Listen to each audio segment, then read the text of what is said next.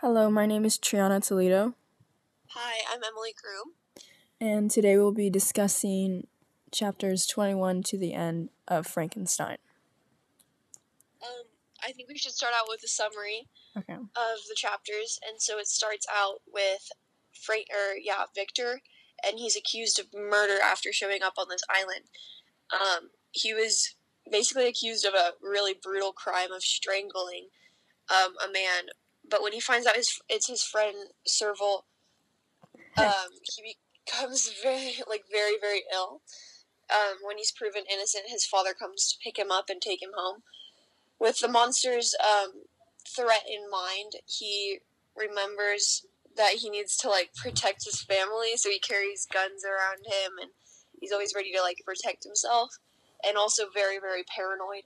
Um, he then becomes married to Elizabeth after I think it was ten days, Yeah. and yeah and so after that he goes and visits a lake with his new wife elizabeth and on the night of their honeymoon um, uh, the monster kills elizabeth and victor is just totally totally ruined um, after this victor declares his whole life to find and kill the monster he swears on revenge or like vengeance and just wants to like kill the monster more than anything, and that's kind of where um, he meets his like death or his doom because um, the more he searches for the monster, the more ill he becomes. Um, at the end of the the like the book, he ends up um, meeting Walton, which we first met at the beginning of the novel, and Walton um, helps him kind of search for that monster before he dies. Okay, so we will be moving on to question one, which is what is your final judgment of Victor and why? So I think that my final judgment of Victor was in the beginning, well, he was intelligent, ambitious, and caring, but then towards the end of the book, he became self absorbed and arrogant. And that's basically because every time one of his family members or close friends dies, he knows that he's like indirectly killed him, but he doesn't really do anything about it. Like he doesn't really prevent their deaths because he one kept the creature's existence a secret and he didn't stood up he didn't stand up for Justine when she was being executed even though she was innocent. Okay, well, for me, I kind of disagree with that a little bit because I think that both Victor and his creation are very like I feel like they're good people. Um, I feel like Victor just is wrapped up with good intentions and just doesn't know how to act on them. I mean, he definitely does make some um, iffy decisions throughout the novel, but I feel like he um, he try he definitely tries to be a good person, and I feel like with the creature, I feel like he's definitely a good person and he wants he doesn't want to become like a Uh-huh. villain, you know? He um he even states at like the end of the novel about how he's like just horrified with what he's become and honestly um he said he's like because his creator is dead he's now ready to go die basically. His life has been fulfilled. Yeah, I think that I I agree that um the monster is kind of a good person who makes bad choices, but then at the end of the novel you said that like Victor becomes so like keen on revenge and that's the thing that over like overtakes him. But it's ironic how Victor becomes the one thing that he feared, which is the monster, because they both wanted revenge and Victor's revenge is killing the monster, and the monster's revenge is um, making Victor. Um, yeah they both got what they wanted yeah, it's just Victor died before he knew that the monster Yeah. would kill himself. Um, I just and when like oh the go ahead. monster was sorry when the monster was talking to Walton, I feel like it was kind of a very very important scene because it kind of like demonstrates how all the monster really wanted was love, and I feel like that's how kind of everyone in the world is. I mean, if we were deprived of love and just like isolated from the entire world, I feel like we would all go through extraordinary measures to do to to get back what we rightfully deserve. Yeah, I think that isolation can just drive us insane, as shown by Victor and the monster. Like yeah, without, for sure. Yeah, and even in the beginning of the novel, Victor was so caught up in his work that he isolated himself from his family and like connection to the outside world. And he just like deprived himself and then when he finished creating the monster, he became like ill for 10 months. So Yeah. I feel like that was kind of um self brought on because he because like he was he just kind of ignored his entire health and dedicated his whole life to vengeance on this stupid character. So, wait, did it stop, Triana? No. Oh, sorry. Okay, but um, yeah, Victor. I'd say he goes through a lot of change. Like, for example, I, I, like he's kind of, I would say, scared or like a coward for you know not taking on his responsibilities for um yeah telling caring, others. yeah caring for the monster. But yeah for sure. but at the same time he's kind of like i wouldn't want to say like prideful but he thinks that he can like play with the dead and that's what I'll yeah i feel like he definitely underestimated the the abilities of natural science yeah, like it's it's dead for a reason. So yeah. okay, now we'll be going on to our second question, which is, what does this novel invite us to do or think moving forward? So basically, I think this novel shows us uh, that too much knowledge or too much ignorance can be bad and cause our own destruction. Um, but it also shows us like to not take our ambitions too far and to carry out our responsibilities because there's definitely like a line that has to be drawn um, with ambition um, and also i think that being too consumed in one's pride and not knowing the consequences uh, can make the situation work i mean worse and even blind us with overwhelming emotions um, yeah, I kind of disagree on the theme. I think um, this novel kind of leads us to believe that isolation can cause anyone to do crazy things.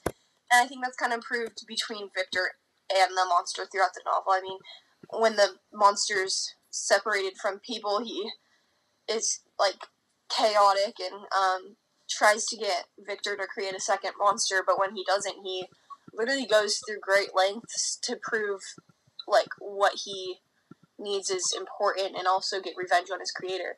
I feel like with Victor, he also proves this theme by going through extraordinary lengths to try and get back at his monster after everyone he loves is gone. I think that it kind of shows how when we're isolated and um, separated from our loved ones or even denied of love in itself, I think it proves that um, we as hum- humans would go through any extraordinary length to get back what we once had.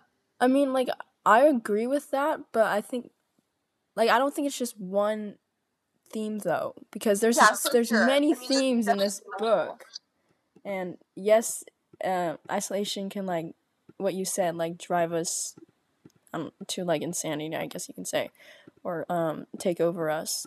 Um, I do think that it's like everything in one. Because, yeah, for sure.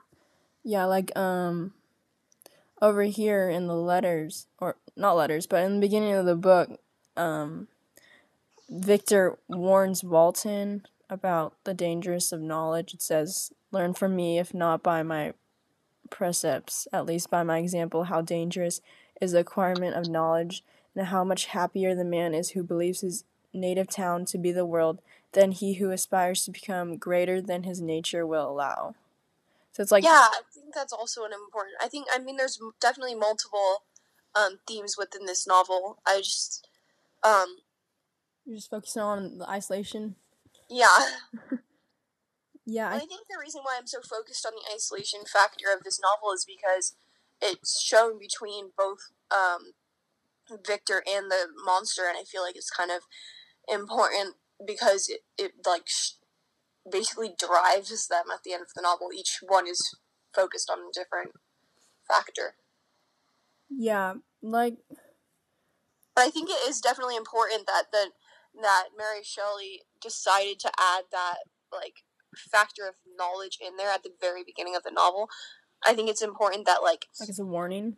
yeah, almost at the very beginning of the novel, she starts it out with him being like knowledgeable.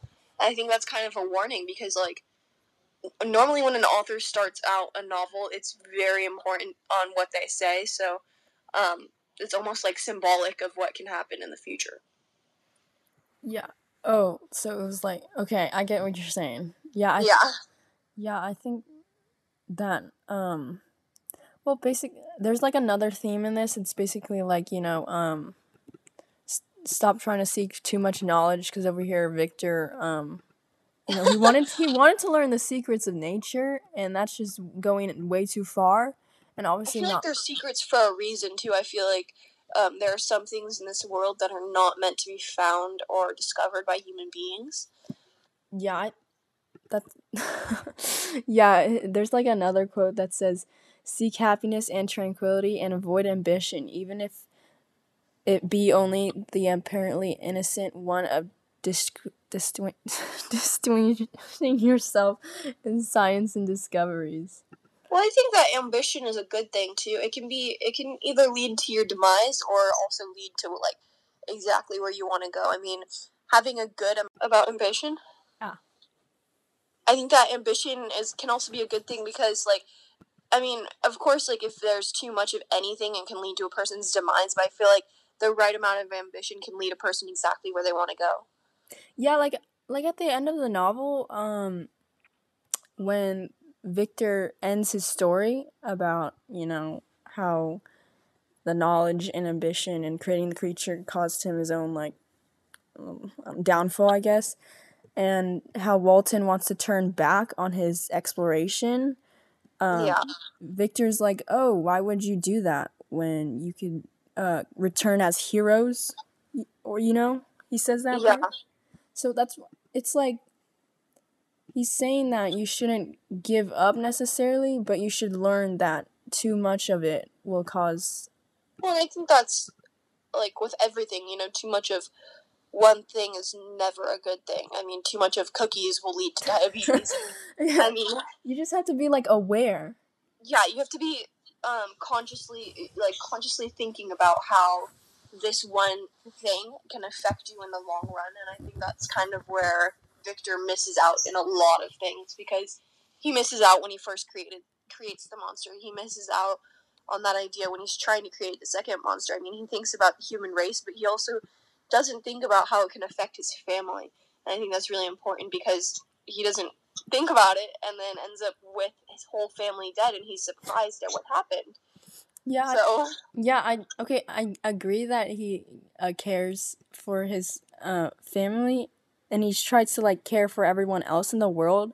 But the thing is, the one thing that he didn't really think about was the creature's feelings. Like, yeah. like he completely ignored him, and I mean, you gave you gave the creature a human brain. The creature's gonna have human feelings. yeah, he, he has a heart still. I, because as soon as the creature like, I would guess so, born, I guess, and he uh, made him alive. Uh, He Mhm. thought he was like so ugly, and he just judged him based off his appearance, and and completely I feel disregarded like him. that's kind of how it relates to society as well. I mean, if we see so, like our first instinct as human beings is to see some something and judge it. I mean, when you see something, you automatically it's your fight or flight reflex, and so if you think something's a negative, going to be a negative influence on your life, of course you're going to like judge that thing, you know. And I feel like Yeah. that's kind of how we are with human beings too. I mean, your look is your like how we perceive you at the first instance because we can't see personality, you know. Yeah, So I feel like that's kind of how it relates to society. Is we see Frankenstein and or we see the creature and we freak out. We also see something we might not agree with and we freak out. I feel like that's just human nature. Yeah, but the thing is, um, like I get how everyone just judges someone based on their appearance. Like when you're little, if you see someone that's pretty, you immediately want to make friends with them or something. Yeah. And the, but the thing is, um, Vic, uh, when the monster takes in Victor and like talks about how he has suffered, and Victor listens to him, even though he um listened to the creature sh- saying that, "Oh, I've suffered more than you think." Victor still basically judges him on his appearance and doesn't even take consideration of his feelings. Like he's still ignorant towards the monster. Yeah, I, I definitely think um, Victor made some wrong choices. I mean, that whole example almost dehumanizes um, the creature because when Victor completely denies his experiences, it's just completely wrong. I mean, the creature has been through more than Victor will ever imagine. Just completely denied of human touch, human love, human interaction at all, and I don't think Victor understands that. I don't. I don't think Victor was ready for parenthood. That's that's just what happened. yeah, for sure. Okay, so now we'll be moving on to our quotes, and Emily, you can go first. Okay, so my quote is on page 222, and I think it's kind of important. So he, uh, this is Victor. He says, "During the day, I was sustained and ins- ins- inspired, inspirited by the hope of night for sleep. I saw my friends, my wife, my beloved country, and again I saw the benevolence, benevolent countenance of my father." Um, he heard Elizabeth's voice and beheld Cl- uh, Henry's enjoying health and youth. Um, he goes on to say, "Oh, blessed sleep." I think it's kind of, um, I mean, he's definitely missing his friends, and I think this is in the time where um, he's on the boat and he's trying to like chase down the monster. I feel like it's very important, and it kind of shows like just how um, I think like sleep is like a, a symbol almost, and then the fact that like I feel like a lot of people use sleep to escape their tr- their problems, their trauma, and it's kind of like how he how he deals with his past experience, how he remembers his family, and how he gets to see them again. But I feel like once he wakes up, he's just left um, completely miserable. Yeah, I, I think he's like having guilt of what happened to his loved ones because they were killed innocently. Like they didn't deserve any of that. Yeah, no, they did not. Yeah. Um, I, th- I thought when you said the sleep part, I was immediately thinking of Victor dying because sleep is kind of like death. I mean, Mhm. it's just temporarily. Um, I also Yeah, like and I feel like a lot of people are in our age use that as kind of an escape. I mean, it's kind of like taking away the pain for a moment. You forget who you are. You forget where you're from. All you have is your sleep. It's peaceful. It's quiet. It's basically death, but for a shorter period of time. Yeah, I mean, all your problems. I- mean, I know I sleep sometimes to avoid my problems, but like, he's he's like using his sleep as like a like a revival of memory to those who have died. Yeah, almost to see his loved ones again because I feel like he desperately needs that to continue on. Yeah, like I throughout the novel, Victor like kept himself up about his work and got sick because of his um his him not sleeping a lot, you know. Yeah, I actually I didn't think of it like that. I think it's also like what you just brought up. I feel like it's really important that Mary Shelley included that because I mean he missed out on so much sleep, and now that he is finally like isolated, I feel like she added that in for a purpose. Yeah, yeah, like sleep is almost like reviving him or Yeah, replenishing him, I guess. I think I think it's like a self-reflection kind of cuz now he has all this time by himself. He doesn't really have to worry about anything because everyone died. yeah. Okay. Okay, what's your quote? Okay, so my quote is from chapter 24, page 238. It says, My heart was fashioned to be susceptible of love and sympathy, and when wretched by misery to vice and hatred, it did not endure the violence of change without tortures such as you cannot even imagine. So, this is Frank, the creature, the creature that Frankenstein made, and he's basically talking to Walton at the end of the novel where they're on Walton's like ship. And so I thought that this was like a good quote because it, it shows in the beginning that the creature was made and he was kind of like innocent, you know, and he wanted to be loved. But then when he was hated upon, um, he was also he was, you know, suffering and his heart was tortured and then that basically became what everyone wanted him to become, which was a monster. And so he's like started killing Yeah, out of for his sure. emotions. I feel like that quote is very important too. I think it's like symbolic almost of how the creature like grew up knowing nothing but like the world around him. I mean, he learned from um what was it, Safie and was it Felix? I think. Yeah, it was. Okay, so- So he watched them and basically felt love from a distance almost. I mean, he put himself in the shoes of Safie while she's learning and then learned from their family. And I feel like he had kind of an, a really big emotional attachment to them. And once he, uh, once they kind of screamed and yelled at him and all this, basically denied him of love, I mean, he kind of lost a part of himself. And I feel like that part of himself was a really big chunk of his, um, what's it is what's it called his um innocence but also like joy and like love for the world Yeah, like I think this like shows this quote shows that everyone's human and everyone has like feelings. Um, okay, so basically, I thought the quote shows that everyone has feelings and you should be like careful on how you treat them and you shouldn't um treat them based on their looks and appearance, which is mostly what society does today, but it's like be careful about their feelings because they could react to because everyone reacts in different ways. Like one could be angry and seeking revenge but the other one could be like sad and depressed. So like your actions definitely impact other people's lives.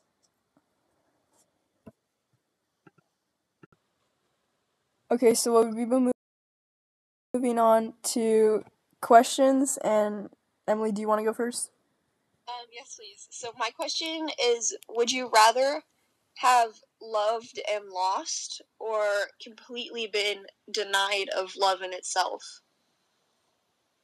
Loved and lost. I don't well yeah so i mean loved and lost is kind of where victor is and just completely denied of love in itself is where the monster stands. But at the same time like i don't think i could go through life knowing love and then just losing it i mean imagine like having the person you love most on this earth and then Mhm. them just like dying and you have nothing left you know i don't i don't think i could go through that Oh, I, I see what you're saying. So you're basically saying once you know the feeling of love and you lose it, it's gonna be much more worse than completely Yeah. not knowing the feeling at all. yeah i Oh. i Okay. I, I, I'm trying to put myself in their shoes, and it's just very difficult for me to like imagine either side. I mean, to never know love. I mean, that's basically human existence. We thrive on love and nurture, nurturement, and everything like that. I mean, I don't know how we'd survive without either of them. Okay. Okay. Yeah. I, I mean, I definitely get that, but at the same time, you could. Well, I would do love and loss because you would still get to experience that feeling, so it's something to hold on to.